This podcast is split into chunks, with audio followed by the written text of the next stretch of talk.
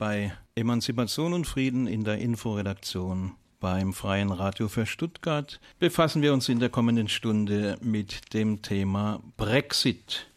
Vor kurzem gab es ja in einer direktdemokratischen Volksabstimmung die Mehrheitsentscheidung, dass Großbritannien aus der EU austreten möge mit absehbar großen Folgen und Verwerfungen. Es gibt leider auch unter Linken die Position, dass die Brexit-Entscheidung eine gute Entscheidung gewesen sei. Wir finden das relativ haarsträubend und wollen heute zwei Texte dazu vortragen, die die Argumente insbesondere linker Brexit-Befürworter ja, auseinandernehmen. Der erste Text erschien in der Jungle World von Ernst Lohoff, Triumph des Neonationalismus, Europa nach dem Brexit. Und der zweite Text ist von Rainer Drampert und in konkret erschienen Der Brexit, der Zerfall Europas, kapitalistische Moderne versus Regression des Bewusstseins. Ja, wir beginnen mit dem Text von Ernst Lohoff. Die erste Aufregung hat sich inzwischen gelegt. Die Ankündigungen der Zentralbanken, die Finanzmärkte im Bedarfsfall mit einer unbegrenzten Menge frischen Geldkapitals zu fluten, haben ihre Wirkung nicht verfehlt und die Lage an den Finanzmärkten nach herben Einbrüchen fürs Erste entschärft. Der Teil der politischen Führungsschicht, der Europa zusammenhalten möchte, übt sich zur Beruhigung in Zweckoptimismus. Die EU ist stark genug, um auch mit 27 Mitgliedern weiter voranzuschreiten, verkündete Angela Merkel und stellte bei der Gelegenheit auch gleich klar, wie die künftigen Beziehungen zwischen der EU und Großbritannien aussehen sollen, nämlich eng und freundschaftlich. Allerdings betonte die Bundeskanzlerin gleichzeitig, dass es einen deutlichen Unterschied geben müsste zwischen einem Staat, der Mitglied der EU ist, und einem, der dies nicht mehr ist. Hinter dieser Botschaft verbirgt sich ein handfester Konflikt, der die Entwicklung der kommenden Jahre bestimmen wird und den britischen EU-Austritt zu einer Hängepartie machen dürfte. Auf der einen Seite ist der Finanzplatz London für das globale Kapital und die europäische Wirtschaft viel zu wichtig, als dass die EU dessen Absturz riskieren dürfte. Verliert London alle mit der EU-Mitgliedschaft verbundenen Privilegien, dann mutiert der Brexit von einem, der, von einem Akt der Selbstbeschädigung des britischen Standorts zum kollektiven Selbstmord der Wirtschaftsmacht Europa. Auf der anderen Seite kann die EU Großbritannien aber auch nicht zu weit entgegenkommen. Potenzielle Nachahmer dürfen keinesfalls ermutigt werden, sonst zerlegt sich der europäische Zusammenhang selbst. Jean-Claude Juncker, François Hollande und vor allem Angela Merkel sind nicht ganz unschuldig am Ausgang des britischen Referendums und am politischen Dilemma, in dem sie jetzt stecken. Insbesondere die deutsche Regierung hat in der Eurokrise den Briten schon mal vorgemacht, wie man die EU erfolgreich in eine Spielwiese kurzsichtiger Sonderinteressen und einer irrationalen Ideologie verwandelt, als sie unter dem Applaus der deutschen Wählerschaft verschuldeten südeuropäischen Ländern eine höchst destruktive Austeritätspolitik oktroyierte. Das schlechte Beispiel macht Schule. Wichtiger als das miese Vorbild einer engstirnigen Politik sind freilich die strukturellen Veränderungen, die das kapitalistische Weltsystem und dessen europäische Abteilung seit den 80er Jahren und vor allem im Zuge des Finanzkriegs von 2008 erlebt hat. Die City und das fiktive Kapital. Großbritannien war das erste europäische Land, das besonders energisch auf den Finanzsektor als neuen Wachstumsantrieb setzte. Rein ökonomisch betrachtet hatte der Thatcherismus keinen anderen Inhalt, als die britischen Inseln um den Preis ihrer weitgehenden Deindustrialisierung in ein Mecker des fiktiven Kapitals zu verwandeln.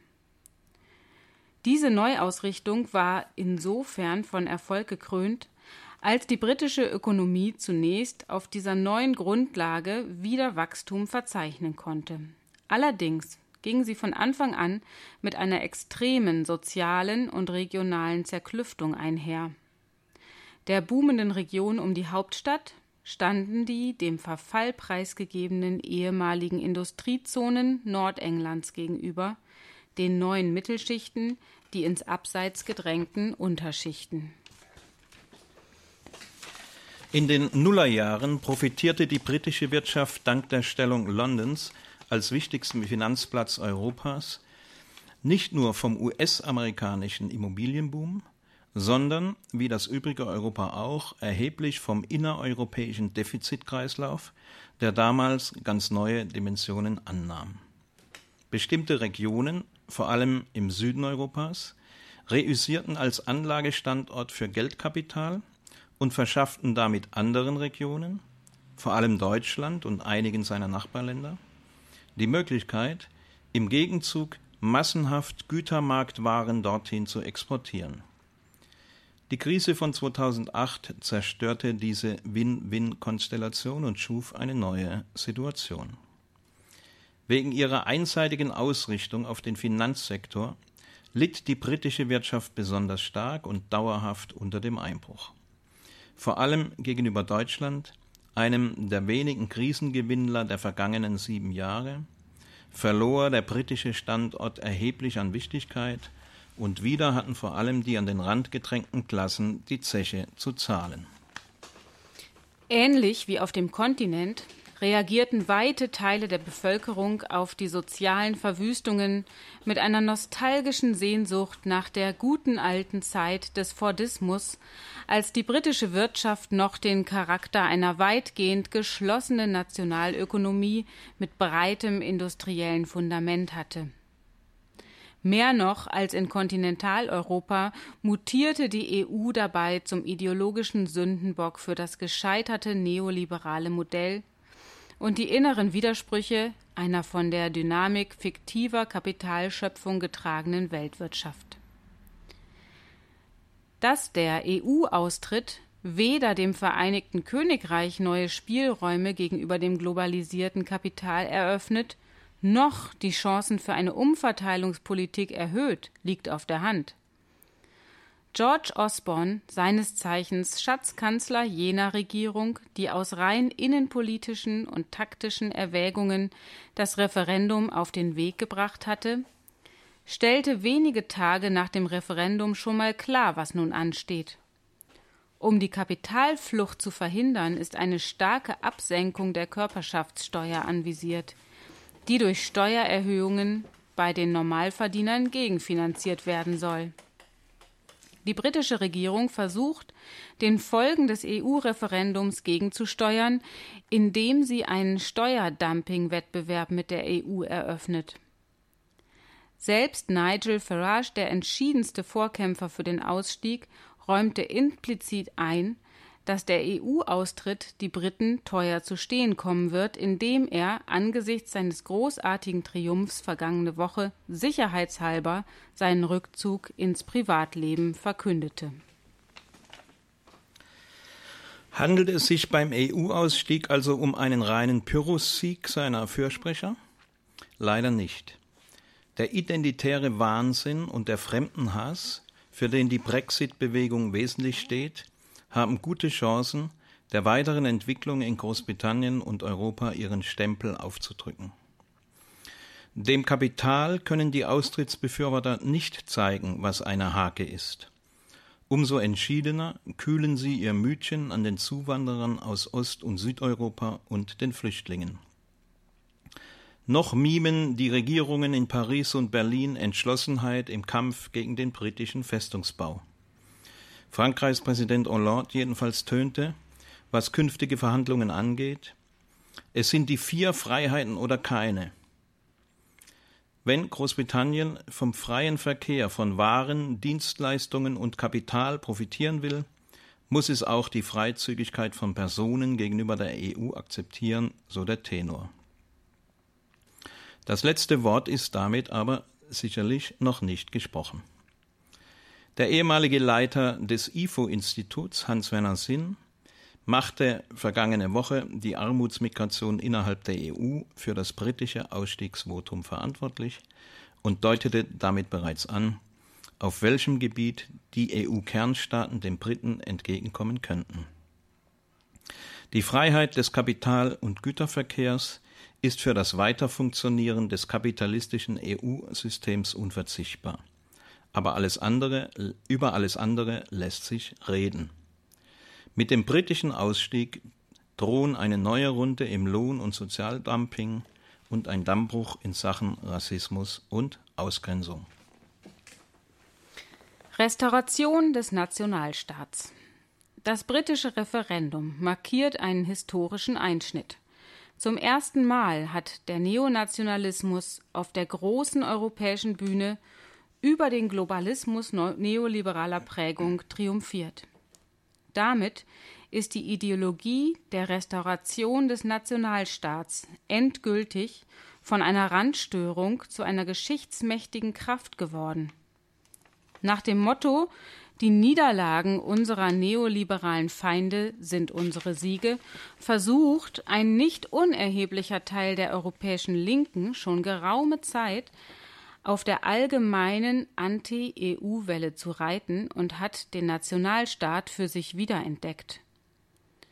Pablo Iglesias, der Kopf von Podemos zum Beispiel, führt permanent das Wort Patria im Munde. Hierzulande ist die Fraktionsvorsitzende der Linkspartei Sarah Wagenknecht prominenteste Vorkämpferin des Linksnationalismus. Wie die meisten Vertreter dieser Richtung begründet auch sie ihre Affirmation des Nationalstaats mit der Verteidigung der Demokratie. Demokratie lebt nur in Räumen, die für Menschen überschaubar sind, war einem Vorabdruck aus ihrem neuen Buch Reichtum ohne Gier zu entnehmen. Und diesen überschaubaren, heimelig imaginierten Raum sucht Wagenknecht in der Nation. Nicht die Politik muss sich internationalisieren, schreibt sie, sondern die wirtschaftlichen Strukturen müssen dezentralisiert und verkleinert, also einem national bornierten Denkhorizont angepasst werden. Der Kapitalismus ist über die nationalstaatliche Ordnung, die er einst selbst hervorgebracht hat, längst hinausgewachsen. Die Vorstellung, das System des kapitalistischen Reichtums ließe sich dadurch domestizieren, dass es in seine politischen Kinderschuhe gepresst wird, ist gleichermaßen utopisch wie reaktionär. Wenn griechische oder spanische Linke den EU-Exodus und die Wiederherstellung der nationalen Souveränität propagieren, damit das Volk sein Schicksal in die eigene Hand bekommt, dann läuft ihr Befreiungskonzept auf einen Marsch in eine wasserlose Wüste hinaus. Schwadroniert Wagenknecht von nationaler Souveränität, dann agiert sie als fünfte Kolonne der AfD. Es gibt tausend gute Gründe, die Diktatur einer außer Rand und Band geratenen Ökonomie und eine EU-Politik, die im Dienst dieser Herrschaft steht, zu bekämpfen. Ein solcher Kampf lässt sich aber von vornherein nur im transnationalen Rahmen führen.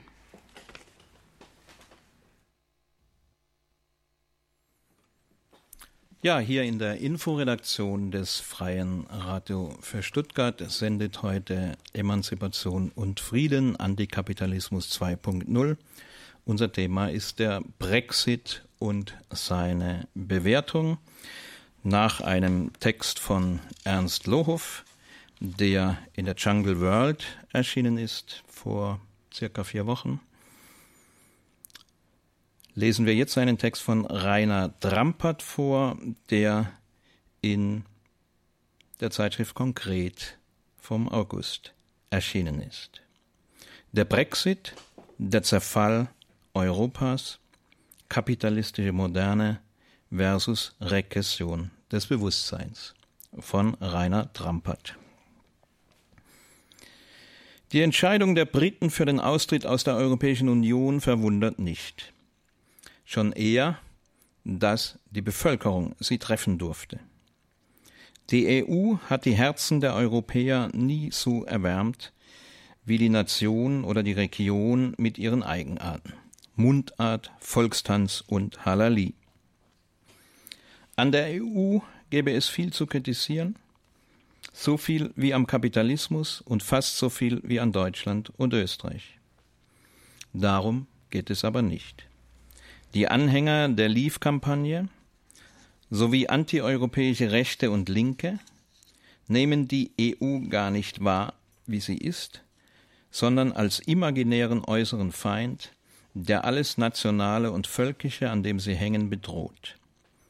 So unheilvoll wie die Globalisierung, Flüchtlinge, Kosmopoliten, Polen und Bulgaren, die anstelle der Kapitalisten der Lohndrückerei bezichtigt werden. Die EU ist der Sündenbock für die Enttäuschung über die eigene Nichtigkeit im System und Stoff für die Propaganda der Rechts- und Linkspopulisten.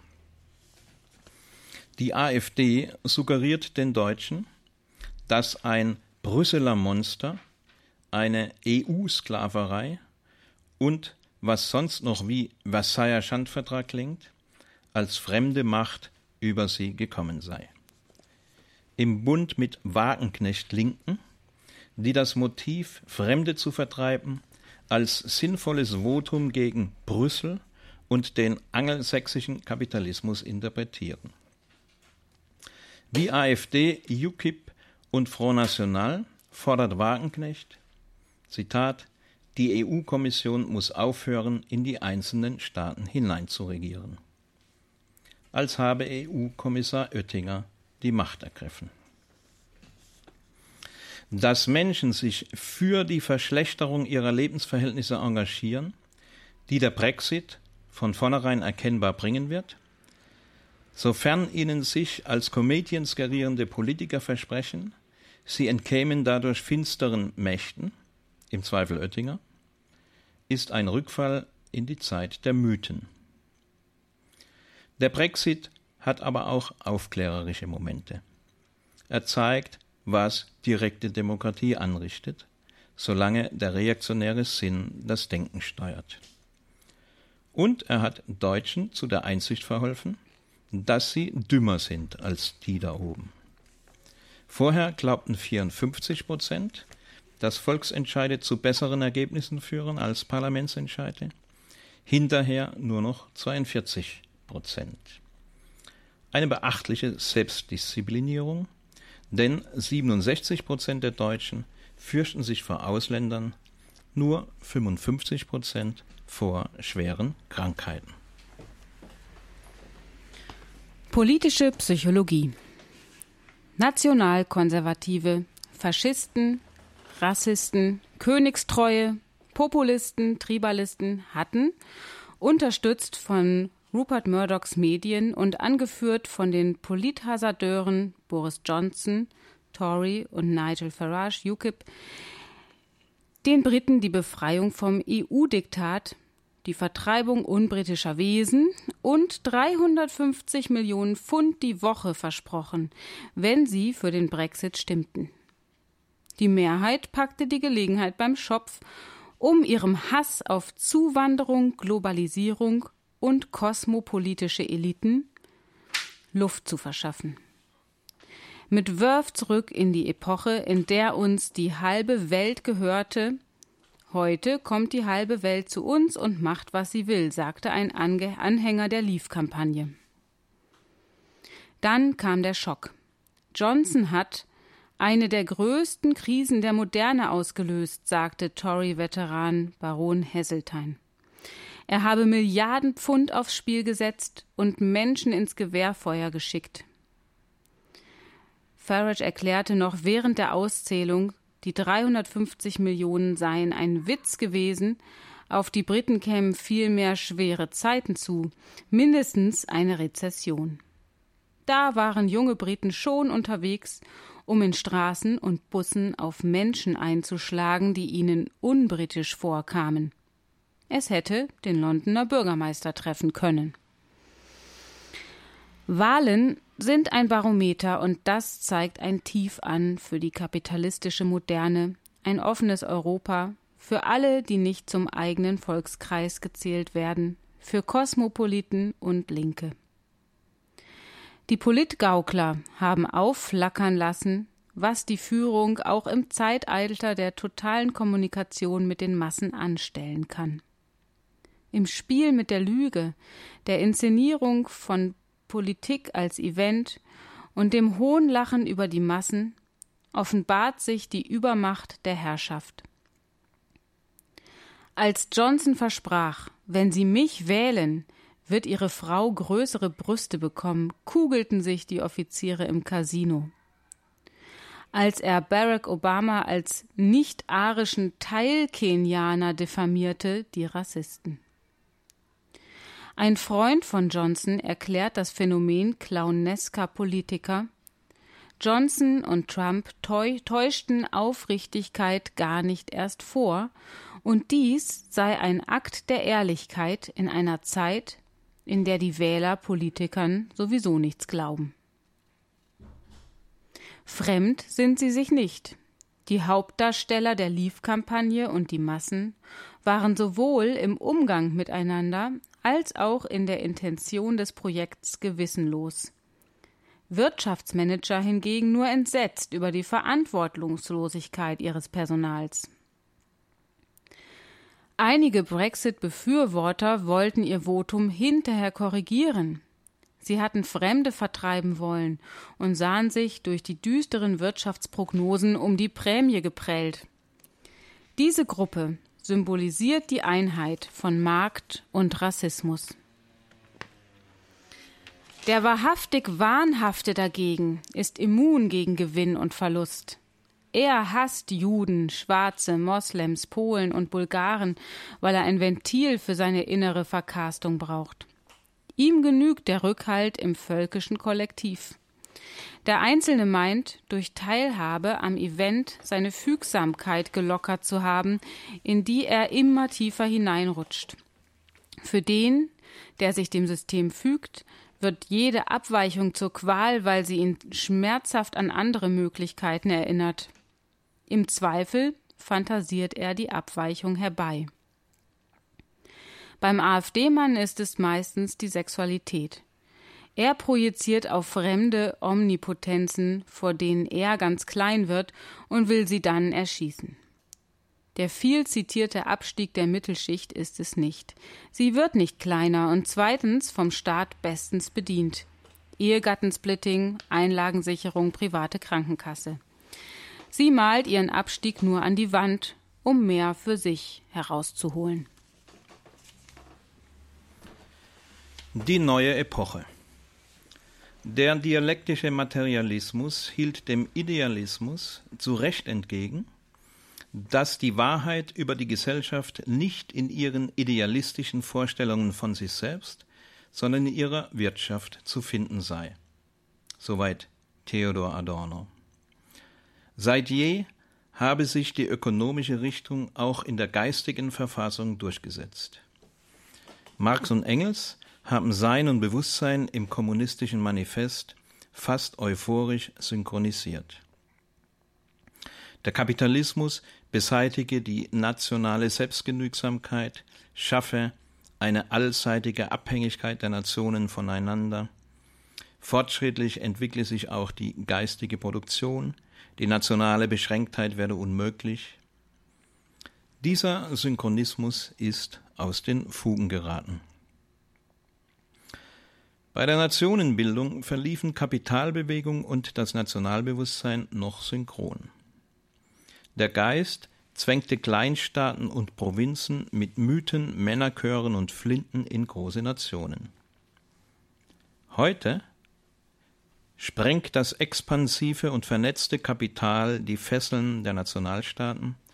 Es benötigt ein supranationales Staatsgebilde, das seine Interessen auf der Welt bündelt die Grenzen für die Just-in-Time-Produktionsketten offen hält, sowie einen europäischen Patriotismus, aber das Bewusstsein klebt an der Nation oder fällt in die Kleinstaaterei mit eigener Münzprägung zurück.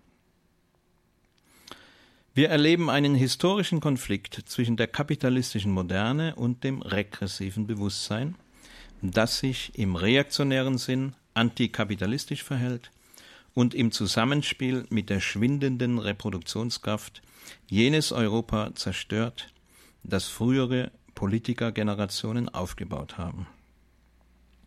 Ein Europa, in dem mal nicht der Krieg, sondern die freie Konkurrenz über die Vormacht entscheidet. BDI-Chef Ulrich Grillo mahnt, nur gemeinsam werden wir Europäer in der Welt noch erfolgreich sein können. Aber wie soll Europa mächtig werden, wenn Länder ihm den Rücken kehren und bereits das wallonische Parlament mit einem Nein alle Handelsabkommen zu Fall bringen kann? Diese subsidiäre Gewalt haben Nebraska und Jiangsu nicht. Der Scherbenhaufen. Auf Großbritannien kommen Kapitalflucht, Beschäftigungs- und Einkommensverluste, Chaos in Politik, Wirtschaft und Gesellschaft sowie der Abschied aus dem geopolitischen Spiel der Mächte zu. Die importlastige Wirtschaft wird durch das Pfund unter Druck geraten. Zölle werden die Exporte verteuern, Grenzwälle die Just-in-Time-Produktionskette behindern. Unsicherheit und Bürokratie Firmen abschrecken, der Verlust des privilegierten Zugangs EU-Pass zum Binnenmarkt wird den Finanzplatz London in Frage stellen. Die Wachstumsprognose wurde für 2016 um 2,5 Prozent nach unten korrigiert. Das entspräche einem Verlust von 50 Milliarden Euro in sechs Monaten. Ein Entgegenkommen der verbliebenen EU-Staaten ist nicht zu erwarten. Die konkurrierenden Nationen fallen bereits wie Raubtiere über Großbritannien her. Merkel will den Briten keine Prämie für Europafeindlichkeit gewähren, die deutsche Industrie ihnen keine Rosinenpickerei erlauben. Frankreichs Präsident ihnen den freien Zugang zum Binnenmarkt versperren. Schäuble Briten zur Abschreckung schlechter stellen als Norweger oder Schweizer. Frankfurt, Luxemburg, Dublin und Paris buhlen um den Finanzplatz. Düsseldorf lockt Vodafone, Paris will britischen Unternehmen den blau-weiß-roten Teppich ausrollen. Markus Söder die Europäische Bankenaufsicht von London nach München holen. Berlin hat eine Webseite für britische Start-ups eingerichtet. Was ist eine GmbH? Technologiekonzerne zieht es nach Dublin. Siemens Erweiterungspläne für das Windkraftwerk in Hall sind erst einmal zum Stehen gekommen. 800.000 Leute stellen auf der Insel jedes Jahr 1,6 Millionen Autos her. Mini für BMW, Bentley für VW. Nissan Renault, Toyota, Honda und andere nutzen Großbritannien als Brückenkopf für den zollfreien Zugang zum EU-Binnenmarkt. Dieser Vorteil fällt weg. Für eine Million Fahrzeuge werden Zölle erhoben, sind Zollpapiere auszufüllen und Normen abzugleichen. Osteuropa könnte davon profitieren, sofern es seine Restriktion, nur katholisches Fachpersonal reinzulassen, lockerte. Um den Aderlass abzufedern, kündigt die britische Regierung die Senkung der Gewinnsteuer auf 15 Prozent an. Damit stünde Großbritannien am Ende der Steuerskala aller Industriestaaten. Die Unterbesteuerung signalisiert eine unrentable Ökonomie und eine Unterversorgung des Staates zum Schaden seiner Integrationskraft, der öffentlichen Einrichtungen, des Militärs. Die Nation büßt an Bedeutung ein. Die Lage ist grotesk. Wollte Großbritannien sich den freien Zugang zum Binnenmarkt zurückholen, müsste es hohe Zugangsprämien an die EU zahlen und die EU-Regeln übernehmen, auch die Öffnung der Grenzen für Arbeitskräfte aus der EU. Das Land bekäme also bestenfalls die EU zurück, hätte aber den Einfluss auf EU-Entscheidungen verloren. Zudem bezahlen die Briten ihren Ausstieg aus der EU-Bürokratie mit einem viel größeren bürokratischen Wust. Die Regierung stellt bereits teures Fachpersonal vom Kontinent ein für die Neuordnung der Handelsbeziehungen mit 27 EU-Staaten und anderen Ländern, die Verträge mit der EU geschlossen haben. Das alles, das betrifft alle Waren, Branchen, Firmen und hunderttausend Paragraphen. Warum 28 nationale Regeln unbürokratischer sein sollen als eine EU-Regel für alle und warum Regierungschefs im Rat und die von ihnen benannten Kommissare weniger Demokratie repräsentieren als die Große Koalition, weiß kein Mensch. Die geopolitische Neuordnung. Die neue Premierministerin Theresa May, bekannt für Law and Order und eine harte Abschiebepolitik, für die sie den Austritt aus der Europäischen Menschenrechtskonvention angestrebt hatte, will sicherstellen, dass wir die EU verlassen, die Reise- und Niederlassungsfreiheit der EU-Bürger stoppen und eine neue Rolle in der Welt finden. Von einer Annäherung an China und andere Schwellenländer ist die Rede. Der Riss in der Gesellschaft ist so tief, dass May zwecks Versöhnung mit den Brexiteers den Rassisten Johnson zum Außenminister kürte. Nun läge die Führung Europas allein in den Händen von Angela Merkel und Deutschland, so Garten Ash, wobei Großbritannien ökonomisch weiterhin am deutschen Tropf hängt. 2015 bezogen die Briten für 89 Milliarden Euro Anlagen und Waren aller Art aus Deutschland, während der Wert ihrer Ausfuhren nach Deutschland gerade mal 38 Milliarden betrug. Osteuropäische Staaten fühlen sich von Großbritannien im Stich gelassen. Wir haben den Brexit auszubaden, schreibt die tschechische Zeitung Lidovin Novini. Mit wir sind alle Europäer gemeint, die kein Europa allein nach deutschem Muster wollen. Zitat Ende. Die Außenminister von Polen, Bulgarien, Ungarn, Slowakei, Slowenien, Österreich, Griechenland und Spanien trafen sich sofort mit dem britischen Amtskollegen, um mit ihm radikale Umbaumaßnahmen zu erörtern. Polen fühlt sich an der Seite der USA und Großbritanniens sicherheitspolitisch besser aufgehoben? Orban befürchtet, dass Merkel ihm Fremde ins Land schiebt. Griechenland wird wegen der Sparauflagen dabei sein. Die polnische Regierung hat angekündigt, sich von der deutschen Wirtschaft zu lösen und sich der amerikanisch-britischen anzuschließen. Die Gründung einer Neben-EU unter britischer Führung ist nicht auszuschließen. Sie wäre aber wohl ein Pleiteprojekt. Deutschland profitiert vom Ausstieg der Briten ökonomisch und politisch. Aber so wie der Queen das United Kingdom um die Ohren zu fliegen droht, weil Nordiren und Schotten in der EU bleiben wollen, der Brexit aber einen Wall zwischen Irland und Nordirland ziehen und die Schotten bei der Abtrennung vom Binnenmarkt in Geiselhaft nehmen wird? Könnte es Deutschland mit der EU passieren. Der Zerfallsprozess ist nicht zu Ende. Ein Austritt britischer Partnerländer oder die komplette Auflösung Großbritanniens, Spaniens, Belgiens oder Italiens sind denkbar.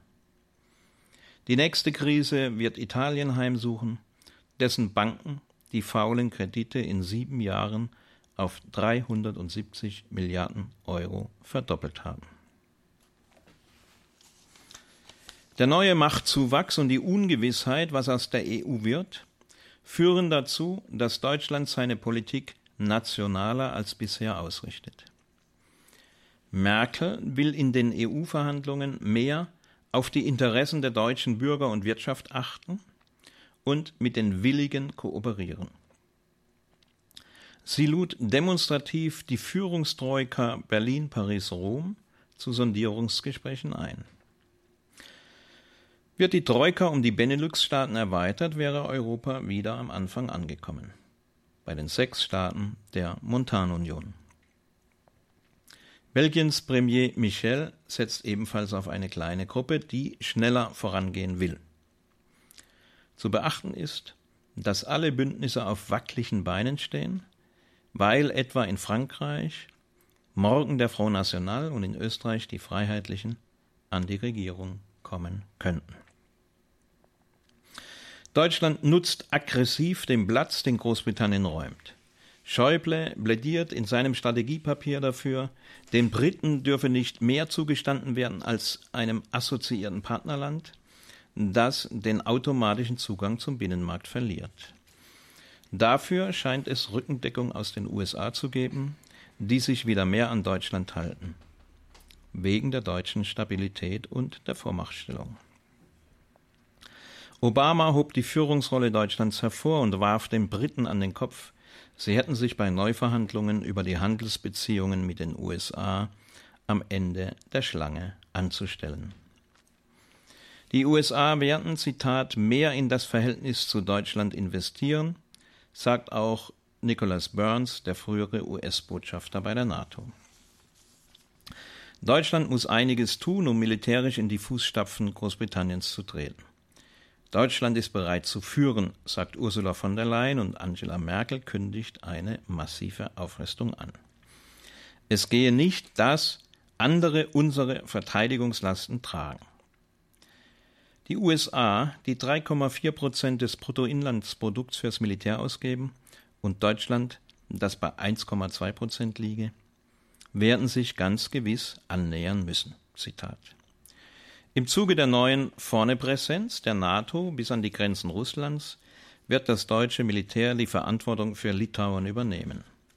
An der Seite der USA, die die Suwalki-Lücke zwischen den baltischen Staaten und Polen besetzen werden.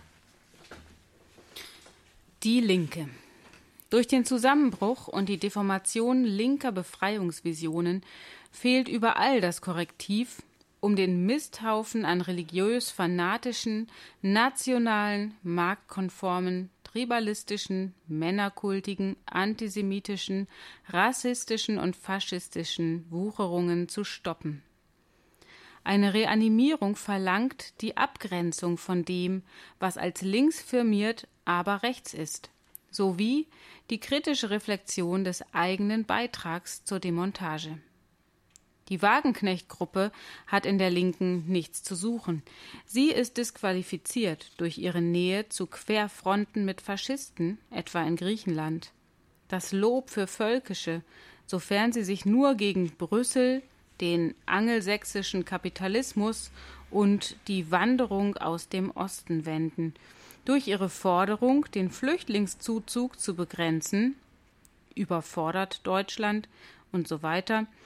Dieter Dehm, europapolitischer Sprecher der Bundestagsfraktion, wirbt offen um Verständnis für Nazis. Wenn sich die kleinen Leute Sorgen machen oder wenn Balgereien entstehen mit Flüchtlingen um eine Winterjacke, dann muss man da ein offenes Ohr für haben. Einfach sagen, das sind alles Rassisten, ist ganz falsch. Zitat Ende. Was sind die sonst? Das Anzünden einer Asylunterkunft ist ein Mordanschlag und die Vorstufe eines Pogroms.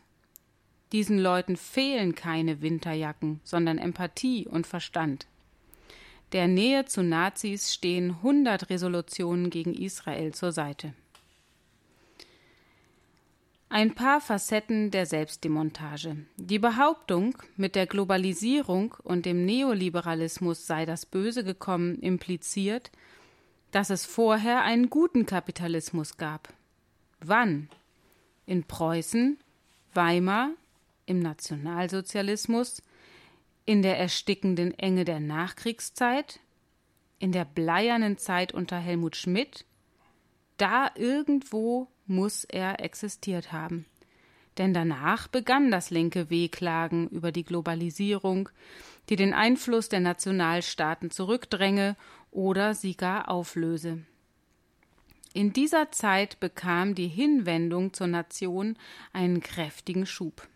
Fortan war alles Globale böse, während das Kleine, Regionale und Nationale immer besser wurde.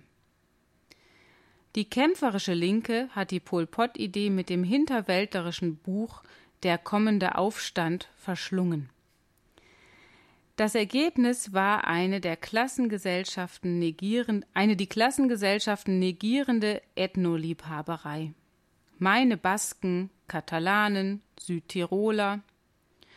Heute genießen sogar Briten Artenschutz, weil sie sich mit dem Brexit ihrem eigenen angloamerikanischen Kommerz widersetzt hätten oder, las ich irgendwo, weil die britische Lebensart sich gegen die deutsche EU zur Wehr gesetzt habe. Oh Gott. In der Krise kam die Einschränkung der Kritik am Kapitalismus auf die Finanzen hinzu, die die Ausbeutung der Menschen im Mehrwertbetrieb adelte und alle Schuld auf Finanzen, Spekulanten, New York und andere antisemitisch konnotierte Begriffe schob.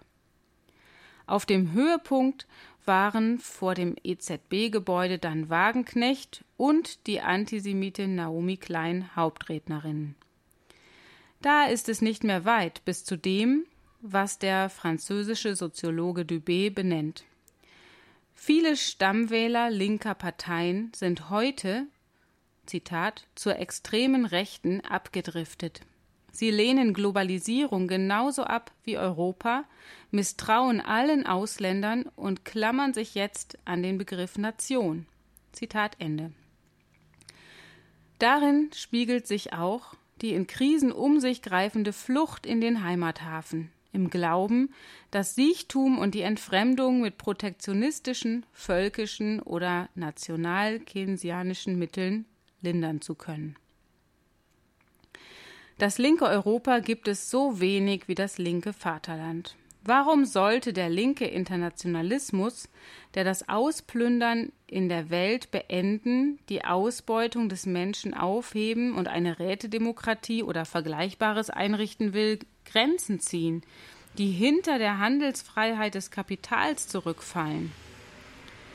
An der EU ist zu kritisieren, was am Kapitalismus zu kritisieren ist und dazu die deutsche Vormacht und die mörderischen Außengrenzen. Dies alles wird aber von den führenden Nationen bestimmt, voran von Deutschland. Die behauptete Allmacht der EU-Bürokratie über die Nationen ist eine plumpe Propagandalüge. Da der Kapitalismus gezwungen ist, die Grenzen für Waren und Menschen offen zu halten, steht er der liberalen und linken Lust auf Freizügigkeit und auch dem Internationalismus näher als die Rückkehr zu Verhältnissen, in denen alles national und völkisch zu sein hat Sprache, Theater, Film, Fernsehen, Mode, Gesang, Zeugung. Es wäre fahrlässig, sich nicht vorrangig von dieser Regression zu widersetzen. Das war eine Sendung von Emanzipation und Frieden in der Inforedaktion des Freien Radio für Stuttgart. Mehr Veranstaltungen, Texte, Informationen, Audiodateien gibt es unter emanzipationundfrieden.de. Unsere nächste Radiosendung kommt wieder am vierten Freitag des Monats um 18 Uhr. Für heute vielen Dank fürs Zuhören, ein schönes Wochenende und bis bald.